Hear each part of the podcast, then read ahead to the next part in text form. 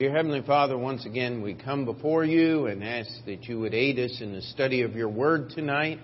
We ask that you would bless this time together and encourage us and strengthen us in your word. And in your name we pray. Amen. You may be seated. There we go. His faith, Habakkuk 2 4. And faith cometh by hearing, and hearing by the word of God. And I realize that We've been preaching about faith all year, almost every Sunday morning, and I've never taken time to go through the four places in the Bible where that phrase is used. And so tonight, we're going to just spend a little bit of time. If you, uh, again, a twofold purpose here. Number one is we want to examine that phrase and what it means, what it means to us. Number two is just a little bit of instruction on how to study the Bible. Some of you remember uh, years ago I brought a little uh, Christian periodical into the pulpit, and I said, "You got to understand something. We are cutting edge." And, and it was an article in a not so conservative Bible believing perspective that said that the new thing in Christianity is for Christians to be self feeders. And what they meant by that was for people to be able to read the Bible on their own and understand it at home. Now, excuse me, that's not new.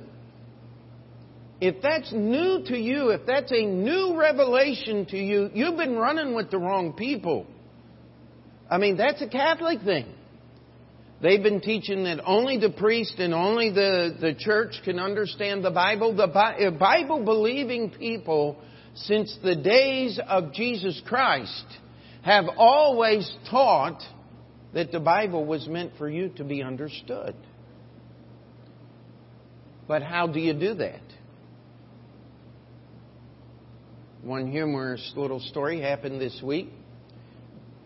Little Jason was doing his devotions from the uh, children's church. They give them certain verses to read, and and uh, Mom was reading about, uh, they were reading to Jason about how that Pharaoh, being cruel to the children of Israel, took away their straw. And she goes, Jason, do you know what straw is? And he says, Oh, yeah. That's the long plastic things. Now, isn't that a straw? So Pharaoh was being mean. No more straws, anybody. It's all straight out of the can. Or, no, no, but isn't that what a straw is? But that's not what Pharaoh did. He took the basic building material for the bricks away and made their work much more difficult.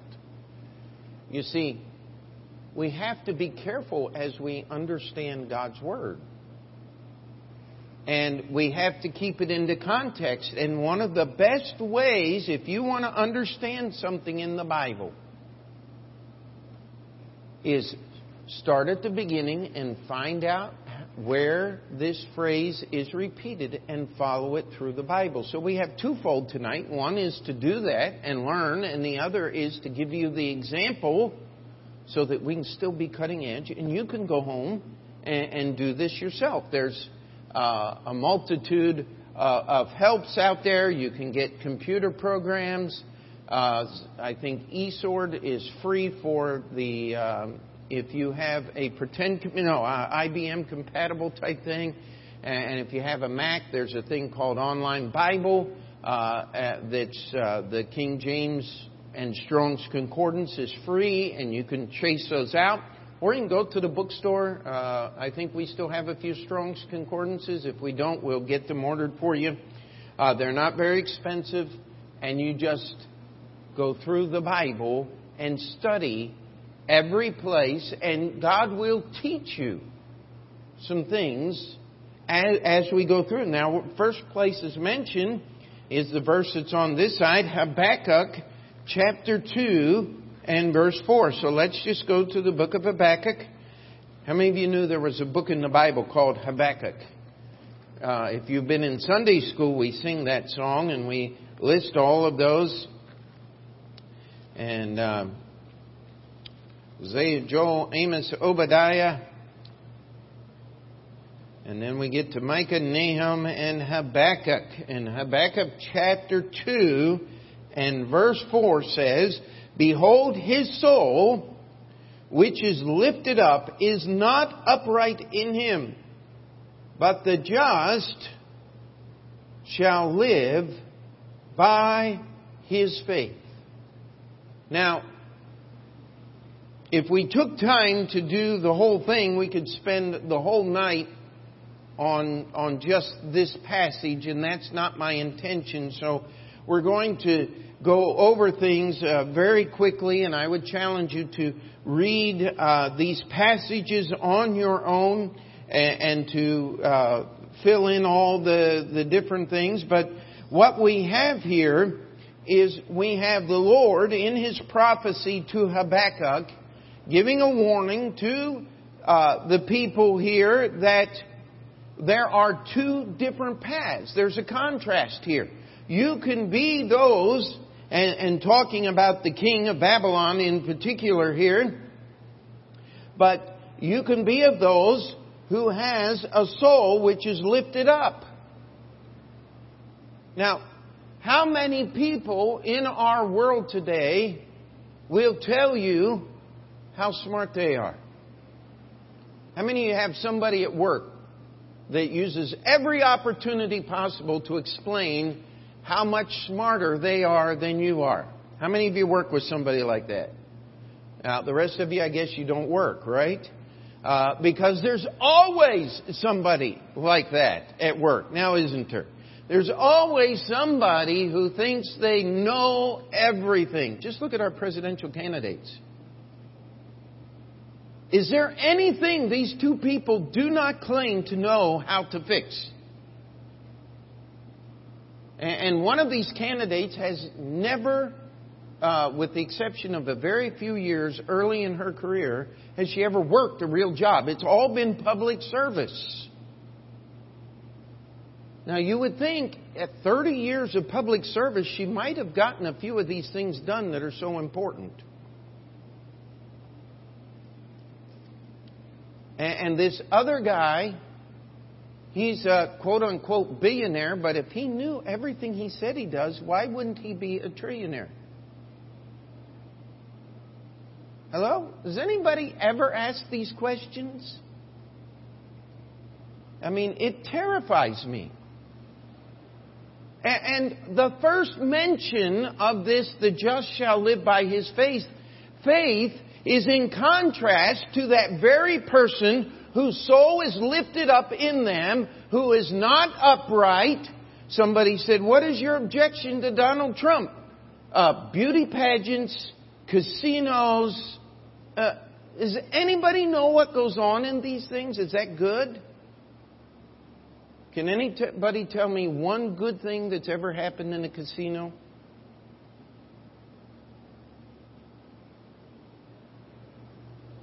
Wait a minute. It says, whose soul is lifted up is not upright in him.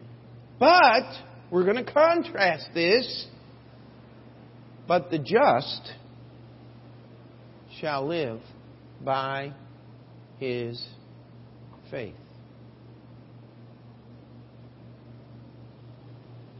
Years ago, when I was working with Brother Clayton, he'd send us out. And sometimes we would do what was called survey work. We would just be knocking on doors and and trying to survey an area to see about starting a church. And we had a little series of questions there that we asked, and and uh, uh, what we were trying to do was get into conversations that where we could share the gospel and explain to people about the new church that was coming into town. And one of the questions was, do you do you look for some coming worldwide catastrophe, or do you think man is going to solve its own problems? That's a fairly thought-provoking question, isn't it? And so we would ask that question, and I'll tell you what, I was always expecting the doom and gloom. Yeah, something terrible is going to, you know, 90% of the people that we asked in Fargo, North Dakota in 1987 90% of the people said, oh no, man's going to solve all the problems. We've got the cures. We're, we're going to take care of this thing.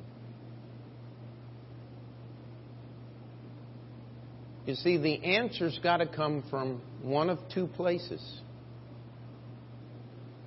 It either comes from this book or from inside of you. Now, I want to challenge you.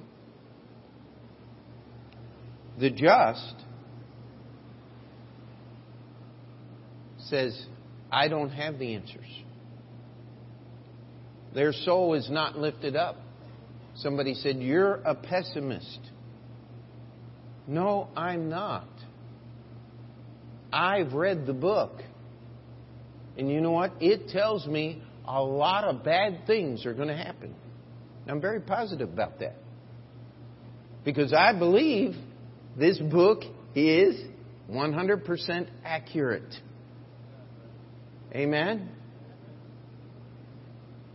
And if somewhere between two thirds and three quarters of the world's population dying in less than seven years isn't catastrophic, then I would challenge you to go home and get a dictionary. Because that's what's going to happen during the tribulation period. Now, if I understand my Bible correctly, I'm not going to be here for that. And I'm looking forward to getting out of here. How about you? And yet, I'm not discouraged. Let me ask you a question. How many of you have failed in your service for Christ since Sunday? How many of you have sinned since Sunday? Now, if you didn't put your hand up, I guess you were in a coma, right? In a vegetative state or something like that, because that is the human propensity, is to sin. We're not proud about that. And we certainly aren't going to use it as an excuse to go out and do horrendous things.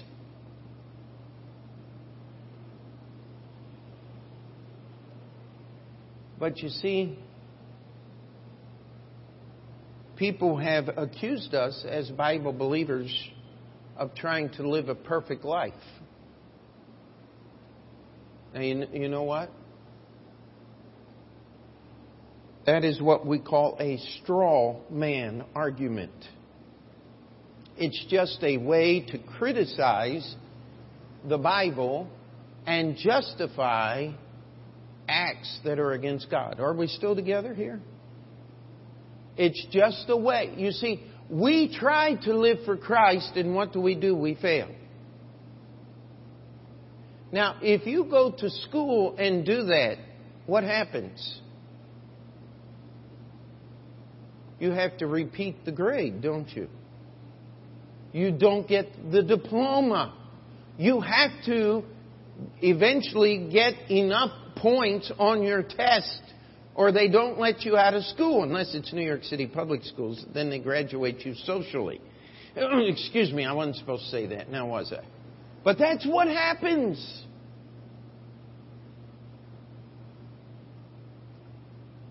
Now, why aren't we all discouraged and why don't we just quit? Because no matter how hard we try, we never become perfect in this life. What does the Bible say? Be not weary in well doing, for in due season ye shall reap, if we faint not. You see, I don't believe I'm getting better and better. But if I'll draw closer to Jesus, He'll make my life better. Every good blessing that comes in life has come to me through obedience to the words of this book. But praise God, my salvation is not dependent upon my ability not to sin. It's dependent upon Jesus' ability to pay for all sins. Can we say amen to that? And so we see an incredible contrast here.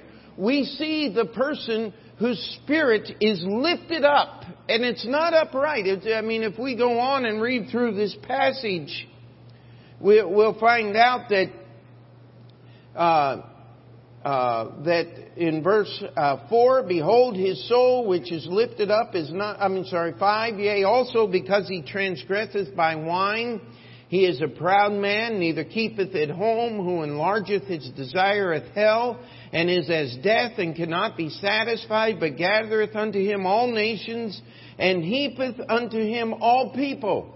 Now this was talking directly about Nebuchadnezzar. But I'll tell you what, if you wanted to apply it to the uh, philosophy of ministry of the United States State Department for the last 30 years, it fits perfectly. They're going to solve all the world's problems. They're going to give everybody birth control and abortion on demand and, and teach them how to do yoga. Wasn't, wasn't that what she took into Africa? Uh, was uh, we knew some people that were with the diplomatic corps and and of course, they weren't saved. And uh, one of the primary things was hundreds of pairs of yoga slacks for African women so that they could learn how to do yoga and solve all the world's problems.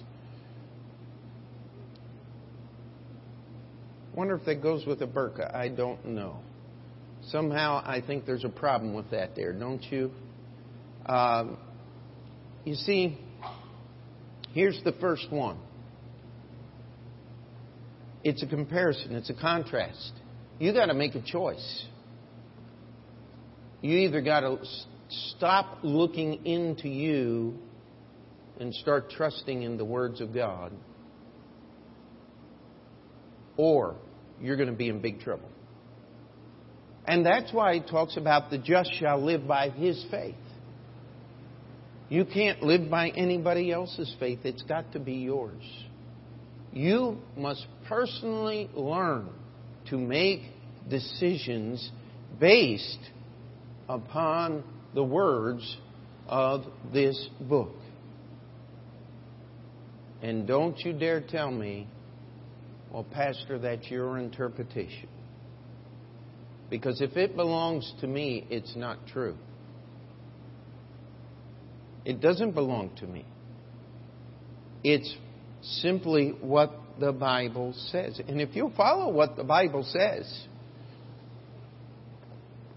as we have found out, I would hope, uh, I, one of the things I was trying to bring out in, in the last series, Searching for the True Church, that if you will just simply go through the Bible, you will, by the words of the Bible, eliminate 99% of what calls itself religion of what calls itself Christianity is eliminated because it doesn't agree with what's in this book called the Bible. And, and I've had people say, well, how, how do you, as an independent Baptist, claim that you're the only ones? No, I don't claim I'm the only one. But what I'm saying is, if Jesus started a church, and the Bible says he did, and if the church believes what Jesus taught, and Jesus' church ought to believe what Jesus taught. Amen. Has anybody got a problem with that? Well, then, where else are you going to find it? No other group has the history. No other group has the doctrine. That's why I stopped pretending and I became a Baptist. I was raised in a church that was like a Baptist church. And when I met the Baptists and went to a Baptist college, I thought, well, they're almost like I am. But then I began to understand that the history of the church I was in only went back about 30 years. That doesn't qualify. you have to have the Bible. And so, what we find in this first one, there is a choice to be made. Let's turn to Romans chapter 1. Romans chapter 1. And again, we're just doing a summary here. We got three more passages, and I, I hope we can do this tonight. Romans chapter 1 verse 17 says, For therein is the righteousness of God revealed from faith to faith, as it is written, the just shall live by faith. For therein, now what is it therein? Well, read verse 16, For I am not ashamed of the gospel of Christ, for it is the power of God unto salvation to everyone that believeth, to the Jew first, and also to the Greek. For therein, therein is talking about the gospel of Christ. And it says, in the gospel of Christ, the righteousness of God is revealed. How? From faith to faith.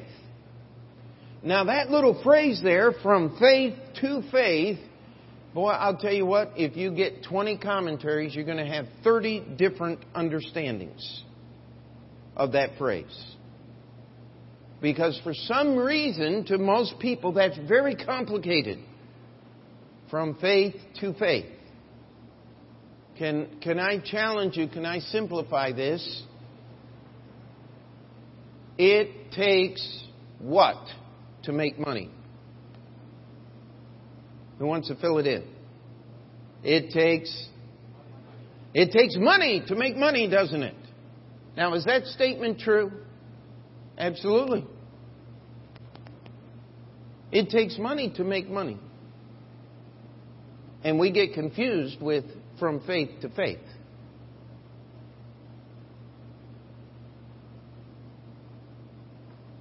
Do you get it yet? You see, if you're going to get faith, you have to have faith. And faith was never, ever meant to be stagnant. It was always meant to grow. You see, you've got to make a choice in the book of Habakkuk. When we get to Romans, God is going to show us, He is showing us the program of how faith works in our life. The just shall live by faith. If you're going to get saved, then you become just. Why? Because you're so good? No, because Jesus is so good. His righteousness becomes your righteousness. You become justified in God's sight because you stopped choosing what was inside of you. You stopped allowing your soul to be lifted up and unupright. You judged yourself a sinner and God holy, and you asked Him to save you. Now there's a program.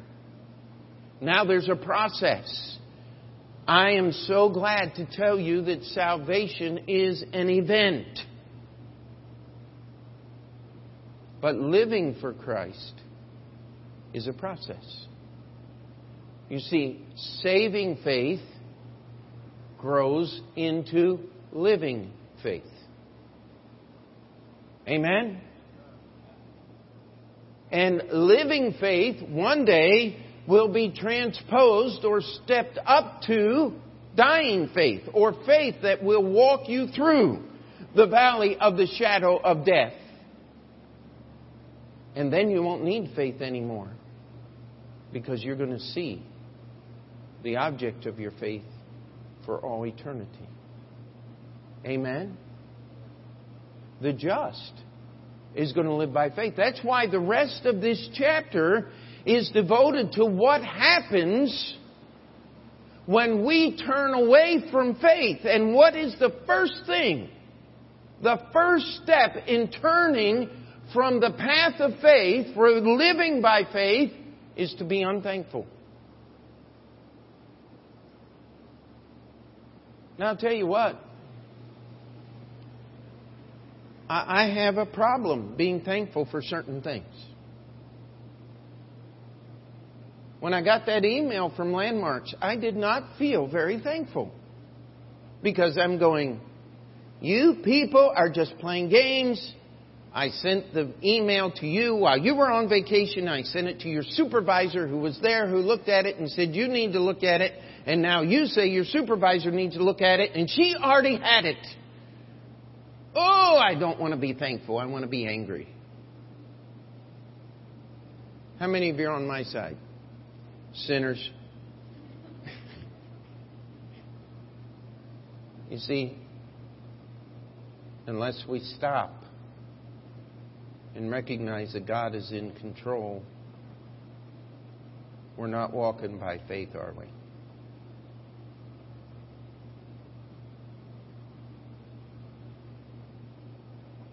See, there's a process. God sometimes asks us to go through incredibly adverse circumstance because He wants our faith to grow.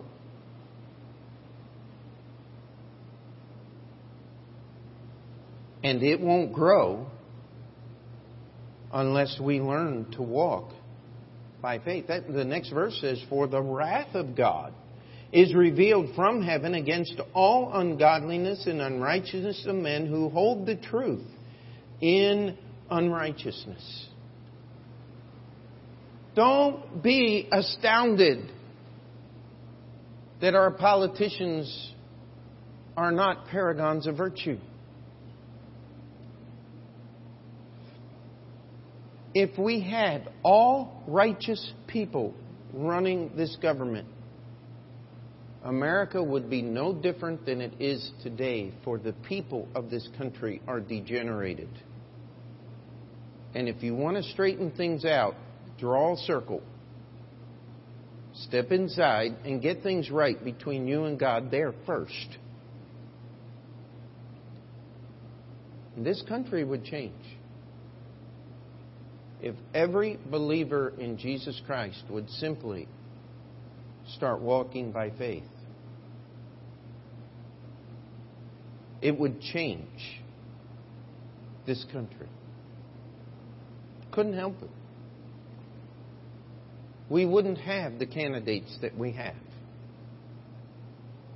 But you see, too many Christians, quote unquote, are not walking by faith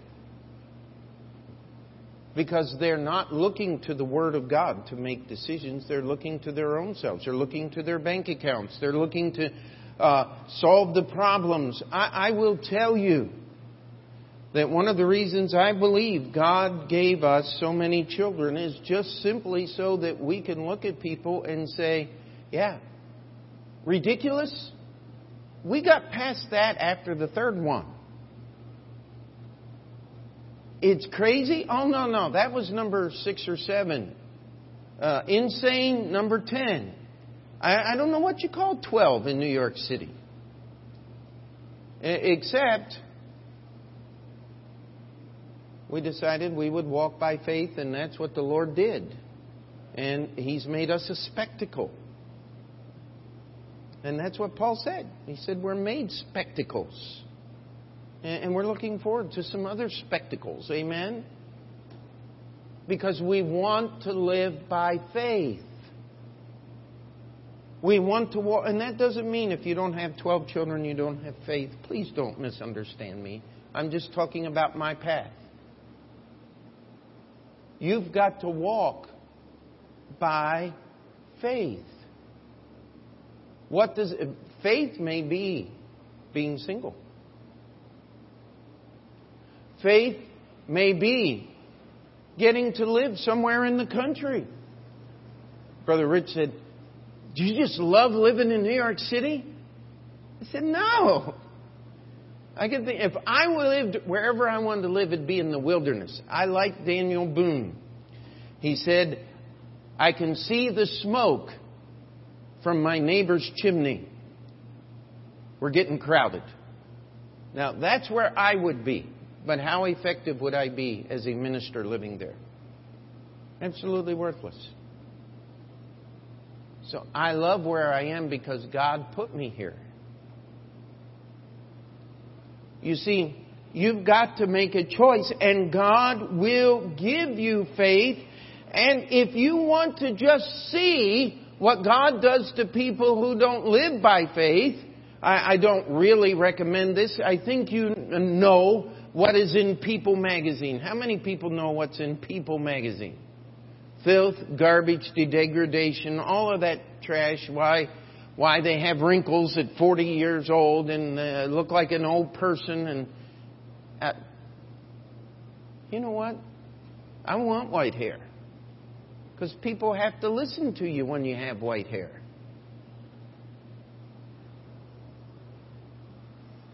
You know, there's there's just you got to understand something. You want to see God's wrath revealed in the lives of people who don't walk by faith? Pick up the newspaper and read it. People didn't used to live this way.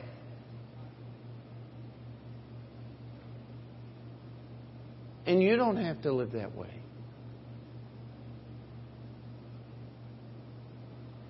You see, there's a process, and we need to work through that process.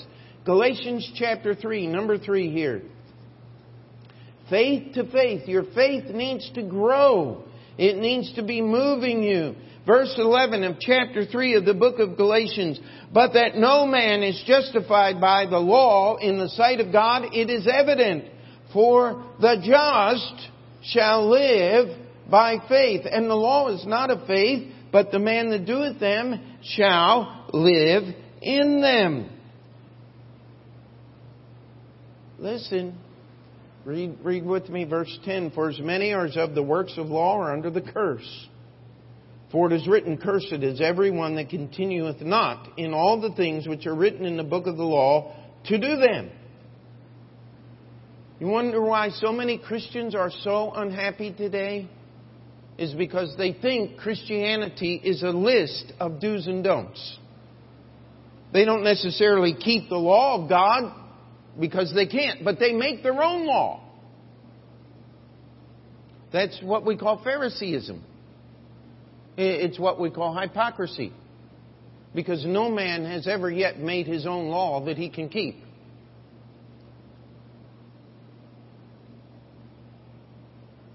Are we together still? You see, this idea that the just shall live by faith is not that you can meet your own standards. It's that Jesus Christ has made me able to meet God's standards. And you know what that does to me? It's not about me and what I can do. It's not about who I am and what people do to me. It's about Jesus Christ and what He's done. If you'll start living life that way, the things that bother you won't bother you anymore. I'm working on it. I want this verse to apply when I drive on the Grand Central Parkway. Amen? I don't mind if you want to go out and kill yourself in a car, be my guest. Just don't do it close to me. Uh, I teach my kids as they get to driving age do not put your safety in someone else's hands. You shouldn't be doing something that is dependent on what someone else does. I mean, that's a good rule for driving. Guess what? Those guys that go, they are depending on me to slam on the brakes. Because if I don't, they're going to die. And very fortunate for them, I love low insurance premiums.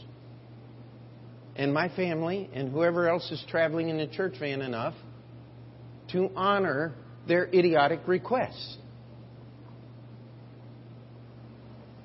But you know something? I want my faith to keep my blood pressure down. And I'm working on that. How many say, Preacher, I'm with you on that one? That's for sure, yeah. Uh, but you see, if I am trying to, I'm going to suppress my anger. Liar! That's why the Bible says, be angry and sin not. Now, don't run the guy over. Road rage is not Christian. It's understanding that their idiocy doesn't have to ruin my joy. Amen? You see, when it's not about me anymore, it's harder for people to offend me. You know why David killed Goliath? You know, that, that giant called David every dirty name in the book. But David wasn't worried about that. He said, You defied the God of Israel. You've cursed God. And my God is big enough to give me the victory over your dirty mouth and your wicked heart. And David won, didn't he? How many of you believe David won the battle against Goliath by faith? Was he walking by faith? Yep. And the reason it worked is because it wasn't about David. It was about God. It wasn't even about Goliath. Goliath was just a reflection of an attitude toward God that David wanted to remedy. And we still talk about David and Goliath. Amen? We got one more. Now, this is the long one. But got six minutes, and I think I can get it done. Hebrews chapter 10. And if you've been around the church, you know I love the book of Hebrews.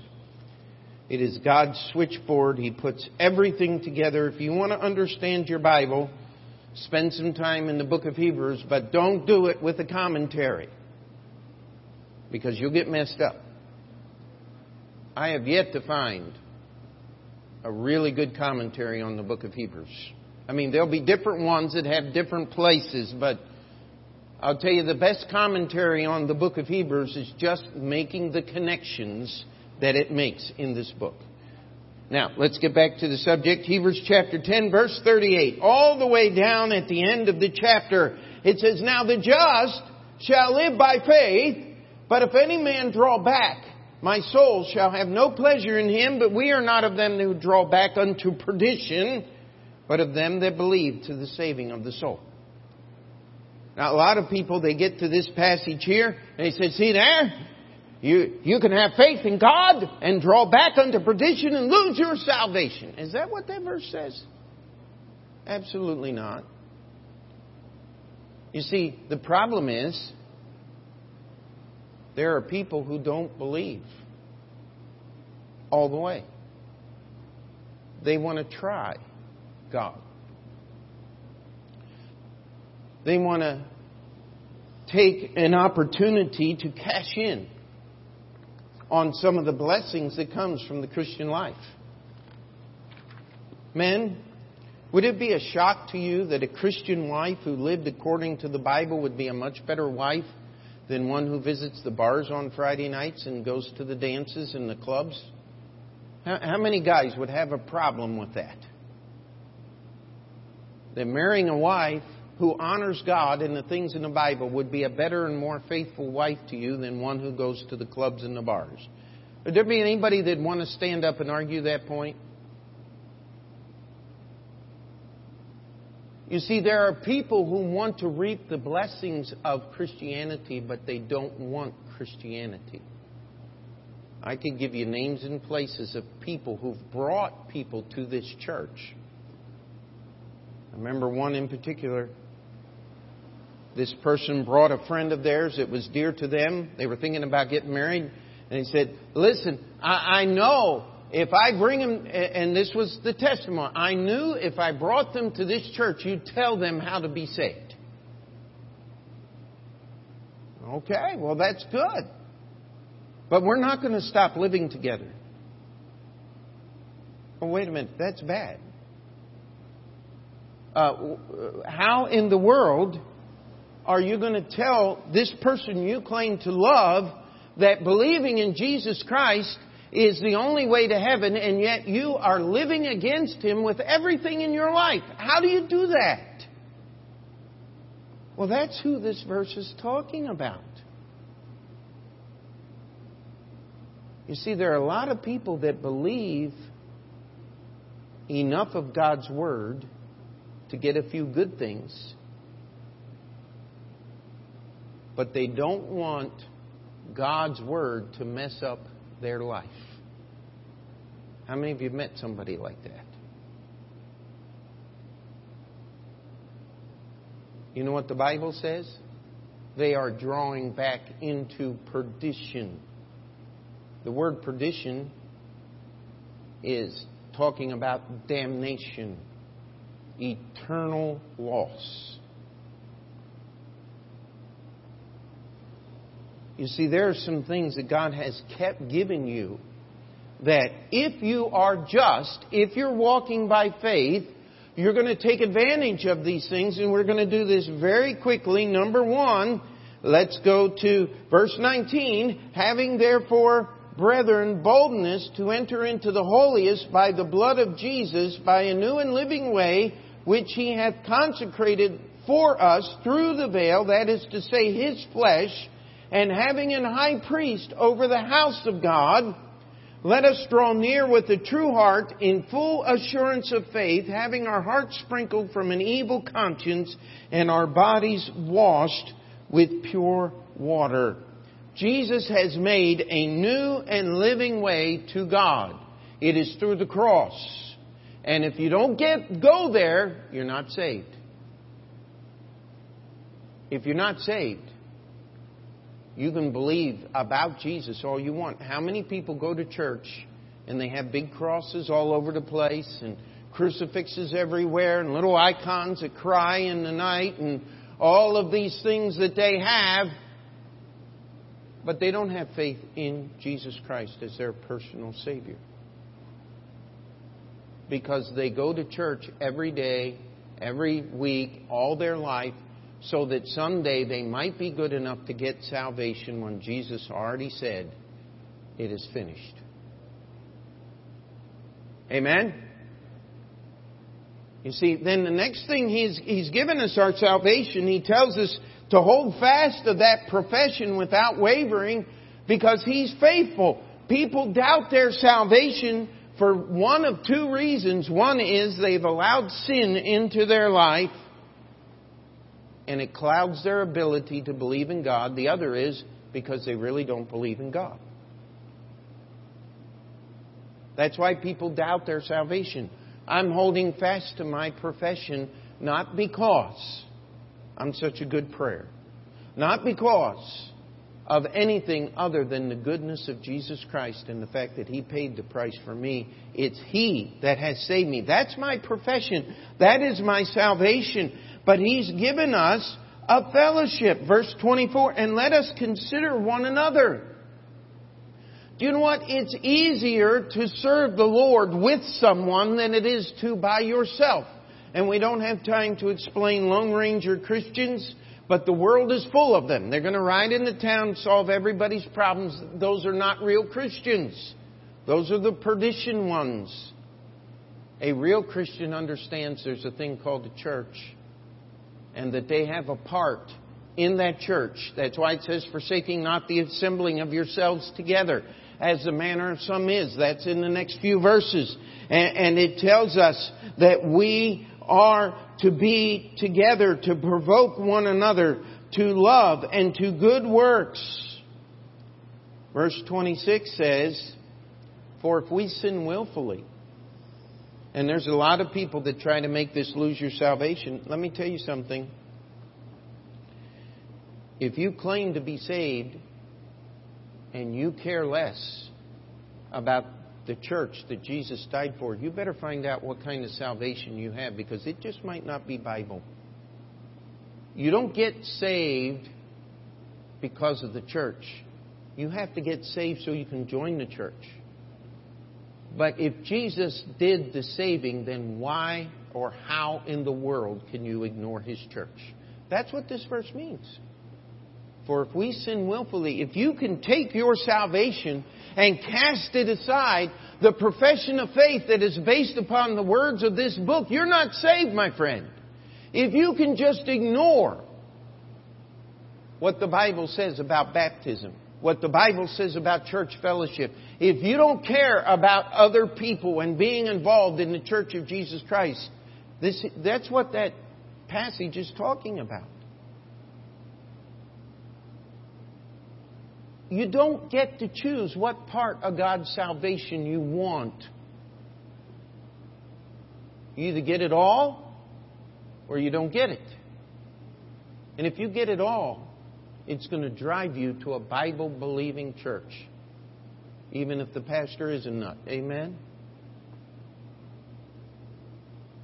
But as long as he preaches this book called the Bible, you got to follow it. You see, we get down toward the end of this chapter, and it says, verse 35, Cast not away therefore your confidence, which hath great recompense of reward. For ye have need of, what's that next word there, verse 36? Patience. Wait a minute. When do you get patience? That after ye have done the will of God, ye might receive the promise. You know what? God's not going to give you patience until after you obey. It's not, let's make a deal like Jacob did. God, if you'll do everything I ask you to do, I'll let you be my God. God was really impressed. Now, he knew he was going to get a hold of Jacob's heart. It was just going to take a long time. Way too long. Jacob was the most miserable of all the patriarchs because he lived his life his way until finally they took Benjamin to Egypt and he said, Okay, if I'm bereaved, I'm bereaved. I give up. That's when he got to see Joseph again, wasn't it? You see,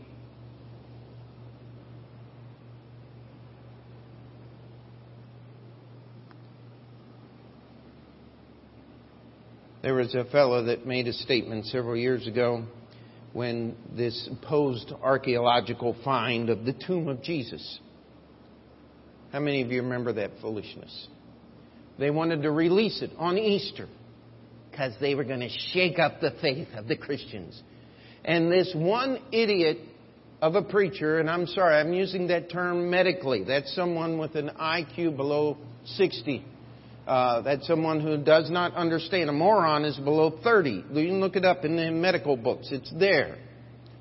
And maybe we should use that other word, moron, but he said, even if they found the tomb of Jesus, it wouldn't affect my faith. Well, that's because you don't have faith. You see, my faith tells me we know where the tomb of Jesus is and it's empty. And if you find something that you think is Jesus' tomb and it's got bones in it, it's not Jesus' tomb. Well, it's not my Jesus' tomb. It's not the Jesus that's talked about in this book called the Bible. You see, I don't need archaeology to prove the Bible. But I'll tell you what, all true archaeology agrees with this book. I don't need science to prove the Bible. I don't need science to prove creation. I don't believe in teaching intelligent design as a stepping stone to faith in God. I'll tell you what, if you can get your sin problem straightened out first, you won't have any problems believing in creation. Could we say amen to that? You see, we got to start at the right place. It's faith in God. And if you have faith in God for the saving of your soul, everything else is taken care of, isn't it? I don't care how many books Mr. Brown writes. I could explain how stupid his scholarship is and how foolish his writing is and how eclectic uh, he is in his finding of quote unquote facts and how. But why? There's so much blasphemy in his books against the God of this book that I'm not even going to pick it up to do a synopsis of it.